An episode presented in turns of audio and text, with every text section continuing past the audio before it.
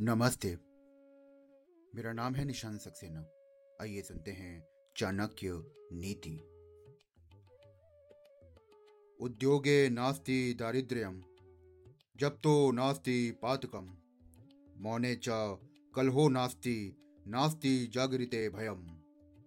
अर्थात उद्योग, अर्थात तो पुरुषार्थ करने वाला व्यक्ति दरिद्र नहीं हो सकता।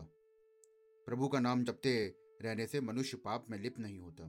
मौन रहने पर लड़ाई झगड़े नहीं होते तथा जो व्यक्ति जागता रहता है, अर्थात सतर्क रहता है, उसे किसी प्रकार का भय नहीं रहता।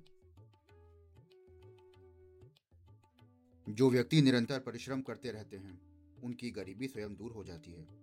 परिश्रम करके भाग्य को भी अपने वश में किया जा सकता है।